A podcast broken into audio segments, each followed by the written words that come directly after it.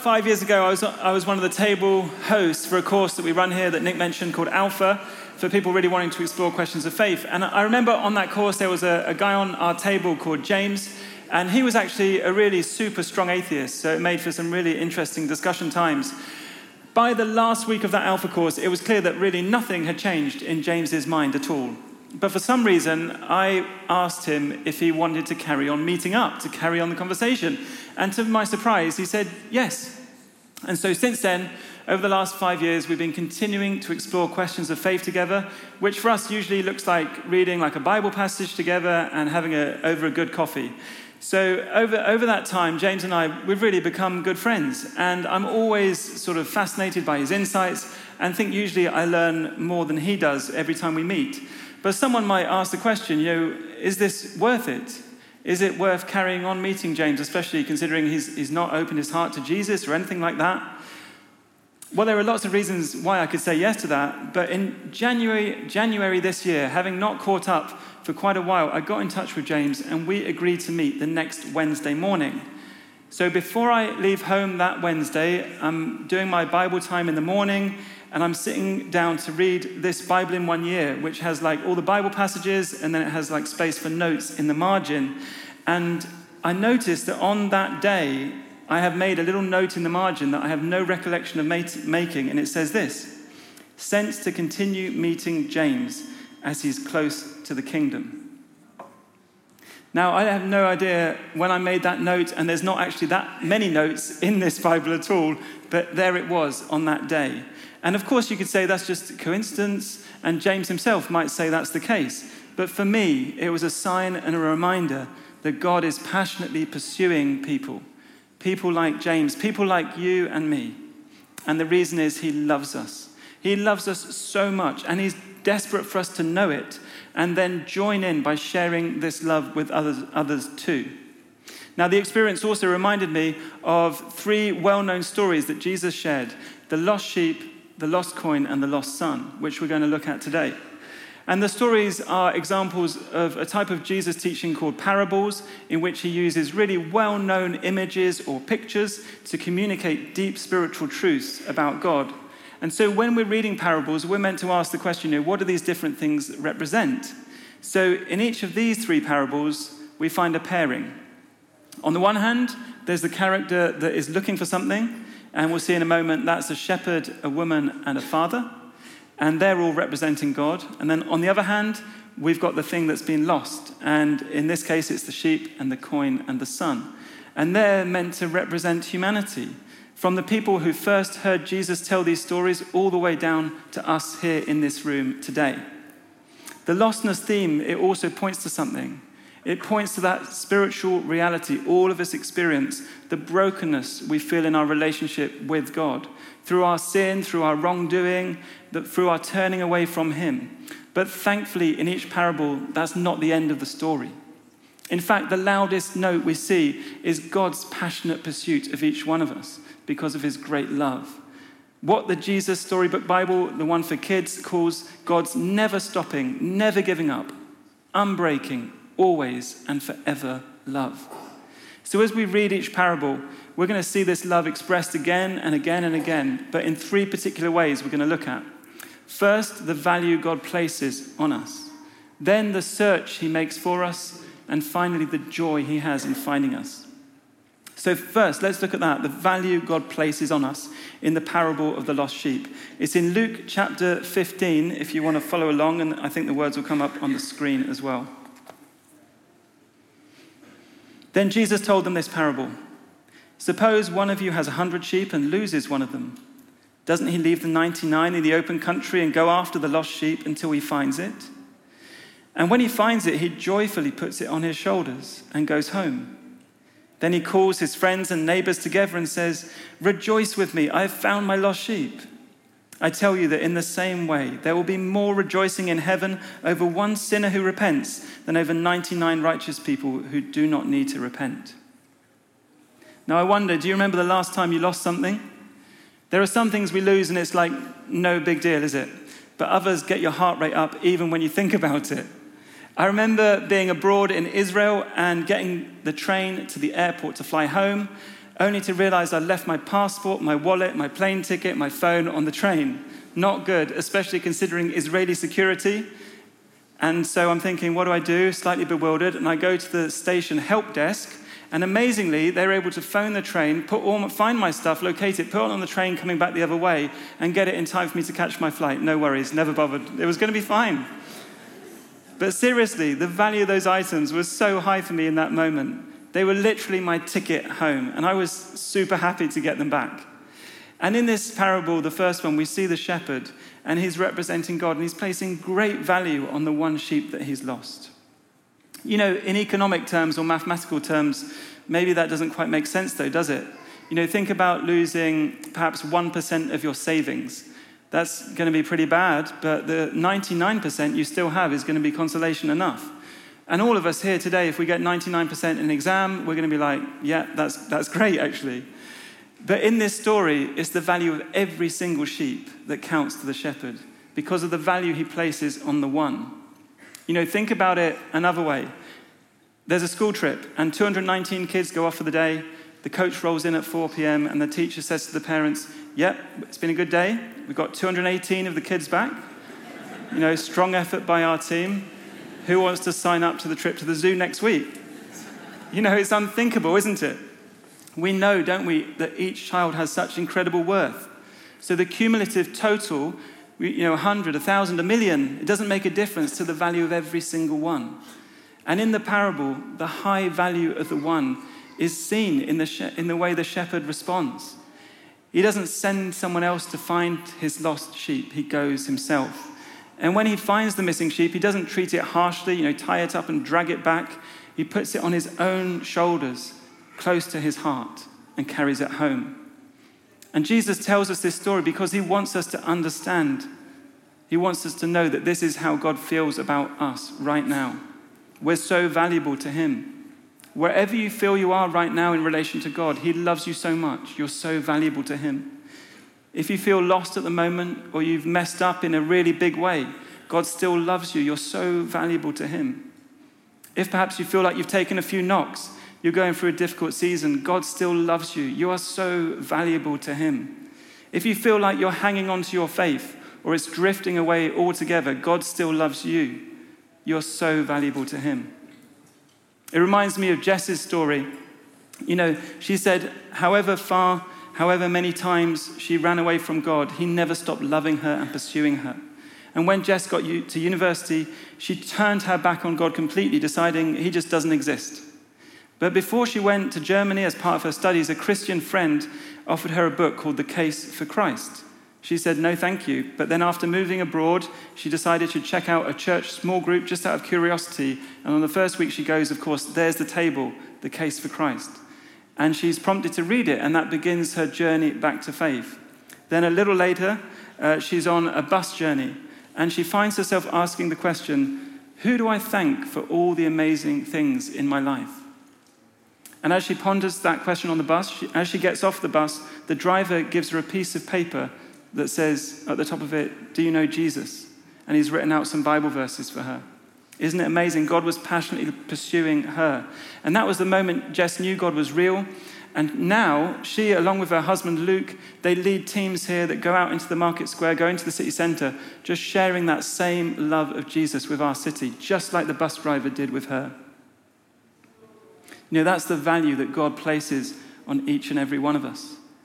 But secondly, moving, moving on, the search God makes for us, for us. Let's see that in the parable of the ten coins, picking up at verse 8 of Luke 15. Suppose a woman has ten silver coins and loses one. Doesn't she light a lamp, sweep the house, and search carefully until she finds it? And when she finds it, she calls her friends and neighbors together and says, Rejoice with me, I have found my lost coin. In the same way, I tell you, there is rejoicing in the presence of the angels of God over one sinner who repents. I remember um, sitting over that side of the room somewhere soon after I got married, and it was in the days when I was getting used to my wedding ring, and I was always fiddling with it and playing with it, much like I'm probably doing right now. And um, during a very quiet moment in the service, I was doing this, and it kind of got stuck on my joint of my finger, and I pulled it, and it just pinged off and flew away.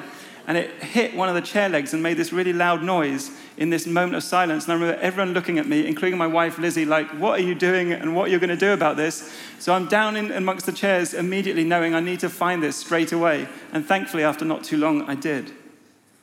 But if you've ever lost a ring or a house key or everything that's useful on the way to an airport, you know there's like a focusing of the mind, isn't there? Everything else fades away because the searching of that thing that's lost, it becomes top priority. And in this parable, the woman who represents God, do you notice how proactive she is in her search? You know, she lights a lamp, she sweeps the whole house, she's searching carefully. And in the same way, Jesus wants us to realize that God will go to great lengths to find people, searching actively, intensely for those who are lost to him because he loves them so much. And Jesus didn't only tell us this as a nice story, he demonstrated it, he modeled it in his own life. Jesus said of himself, My purpose is to seek and save that which is lost. And he showed it by spending time with those who are most obviously far from God. You know, the sinners, the outcasts, the broken, the oppressed, helping them find their way back to him. And he reached out to those who were lost in other ways too, whether it was through their pride or hypocrisy or their greed. While his words to them might have been more challenging and confrontational, his heart was the same to reach out to those who were lost and to bring them home.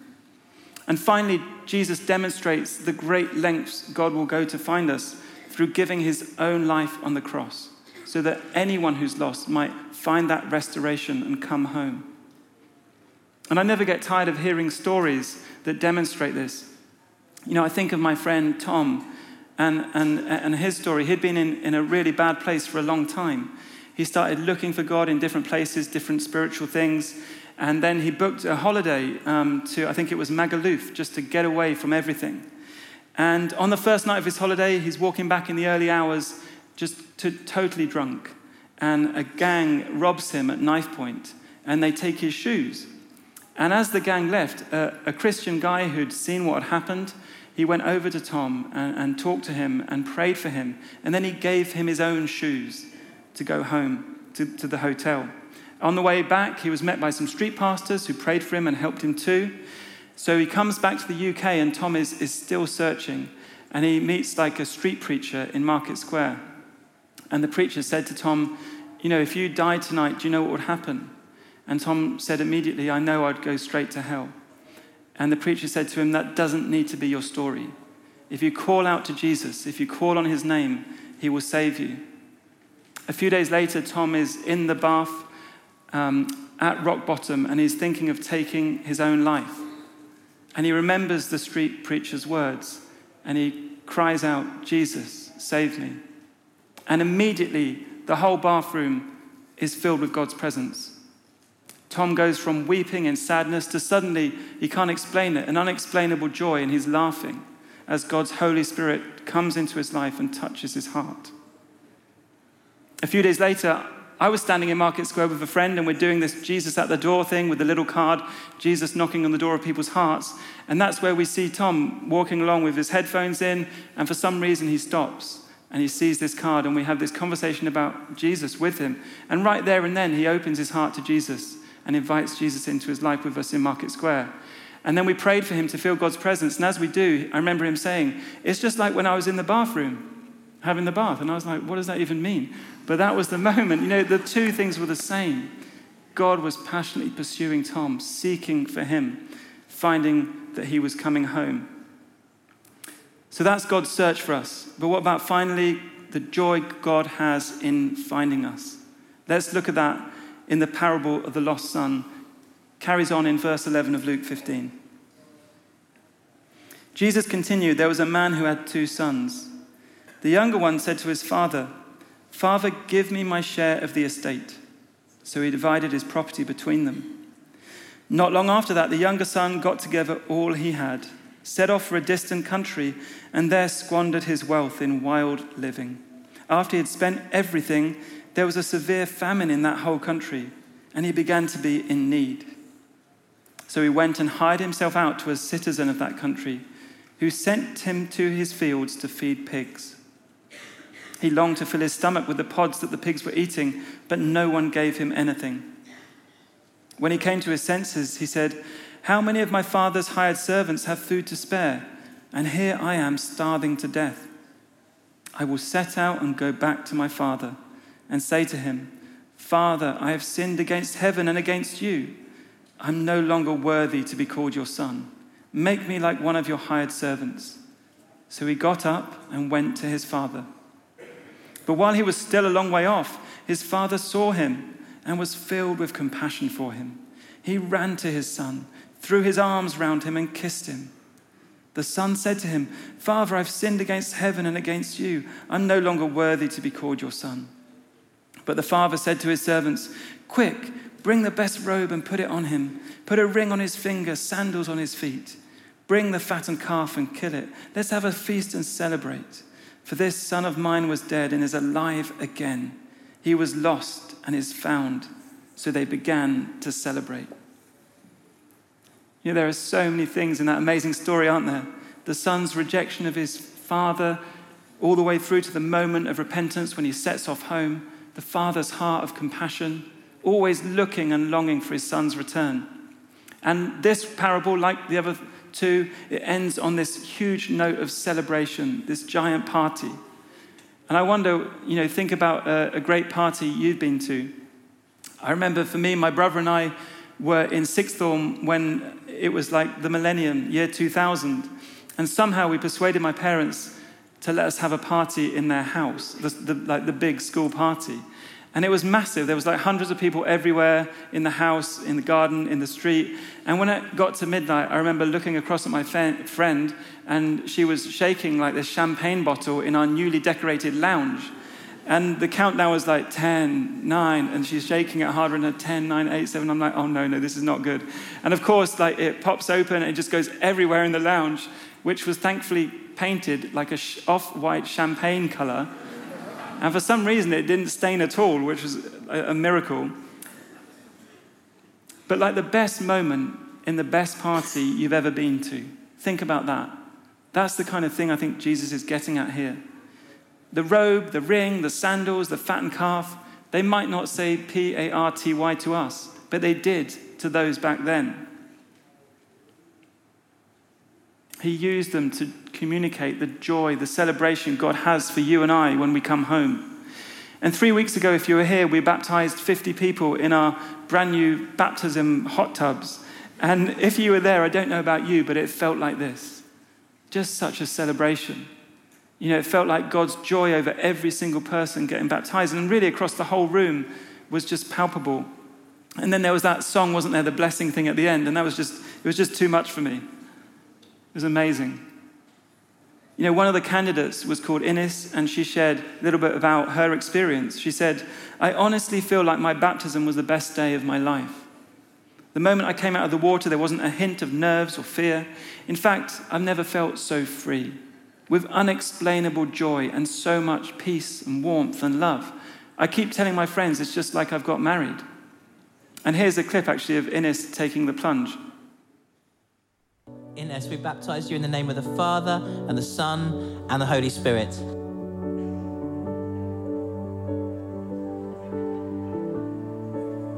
Brilliant. I love how Ines almost took out John Bodley there as well in their excitement.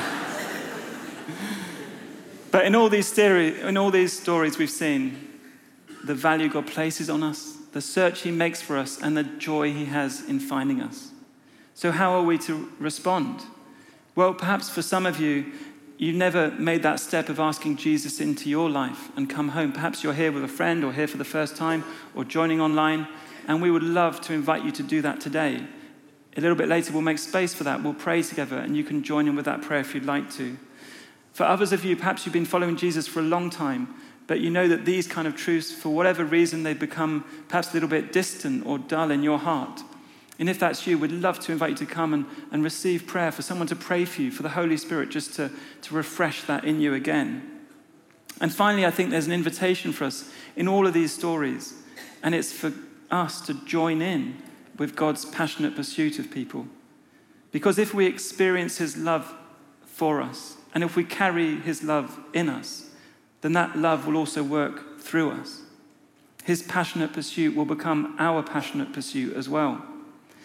One of the early Christian leaders, the Apostle Paul, put it this way If we're out of our mind, as some say, it is for God. For Christ's love compels us, because we're convinced that one died for all. A few verses later, Paul describes himself as God's co worker, God's ambassador. He's experienced God's passionate pursuit and radical love in his own life, and it's propelling him to share it with others. I don't think it's like God needs us, but I do believe uh, he wants to include us in this great mission. We're called to value people like he does, and we're called to search intently for people like he does too. And we're called to celebrate big when people come home. And isn't it incredible? We've been called to share in this amazing privilege and burden, each one of us. We've been entrusted with this come home message that God gives us. We've each been given a unique role and part to play. So I wonder for you, who is the next person that God wants to find through you? Who is that next person that God wants to find through you? Could it be the person that hasn't been to your small group for ages, and maybe even today you could just give them a text? Maybe it's your neighbor who you often say hello to, but you, you just feel maybe there's a conversation there about God that you could have. Could it be a work colleague who you know is having a hard time and you could just offer to pray for them? Could it be that same friend or family member that always comes to your mind when you think about sharing your faith? Could it be a person you've not met before, you know, on the tram, at the supermarket, wherever that might, might be this week? Whoever it is, thankfully the pressure is, is really not on us. It's the Lord who is leading the way, and we just need to make ourselves available to Him. And, you know, however big we become as a church, let's never forget this. Let's never delegate our part to play in this. However much we might rejoice, and rightly so, in being found, let's never forget those who've yet to come home. Let's make room in our hearts to pray for them. Let's give time in our lives to be interrupted. Let's step, out in courage to share our faith, to invite people, to do life with them. Let's take every opportunity to join in with God's passionate pursuit.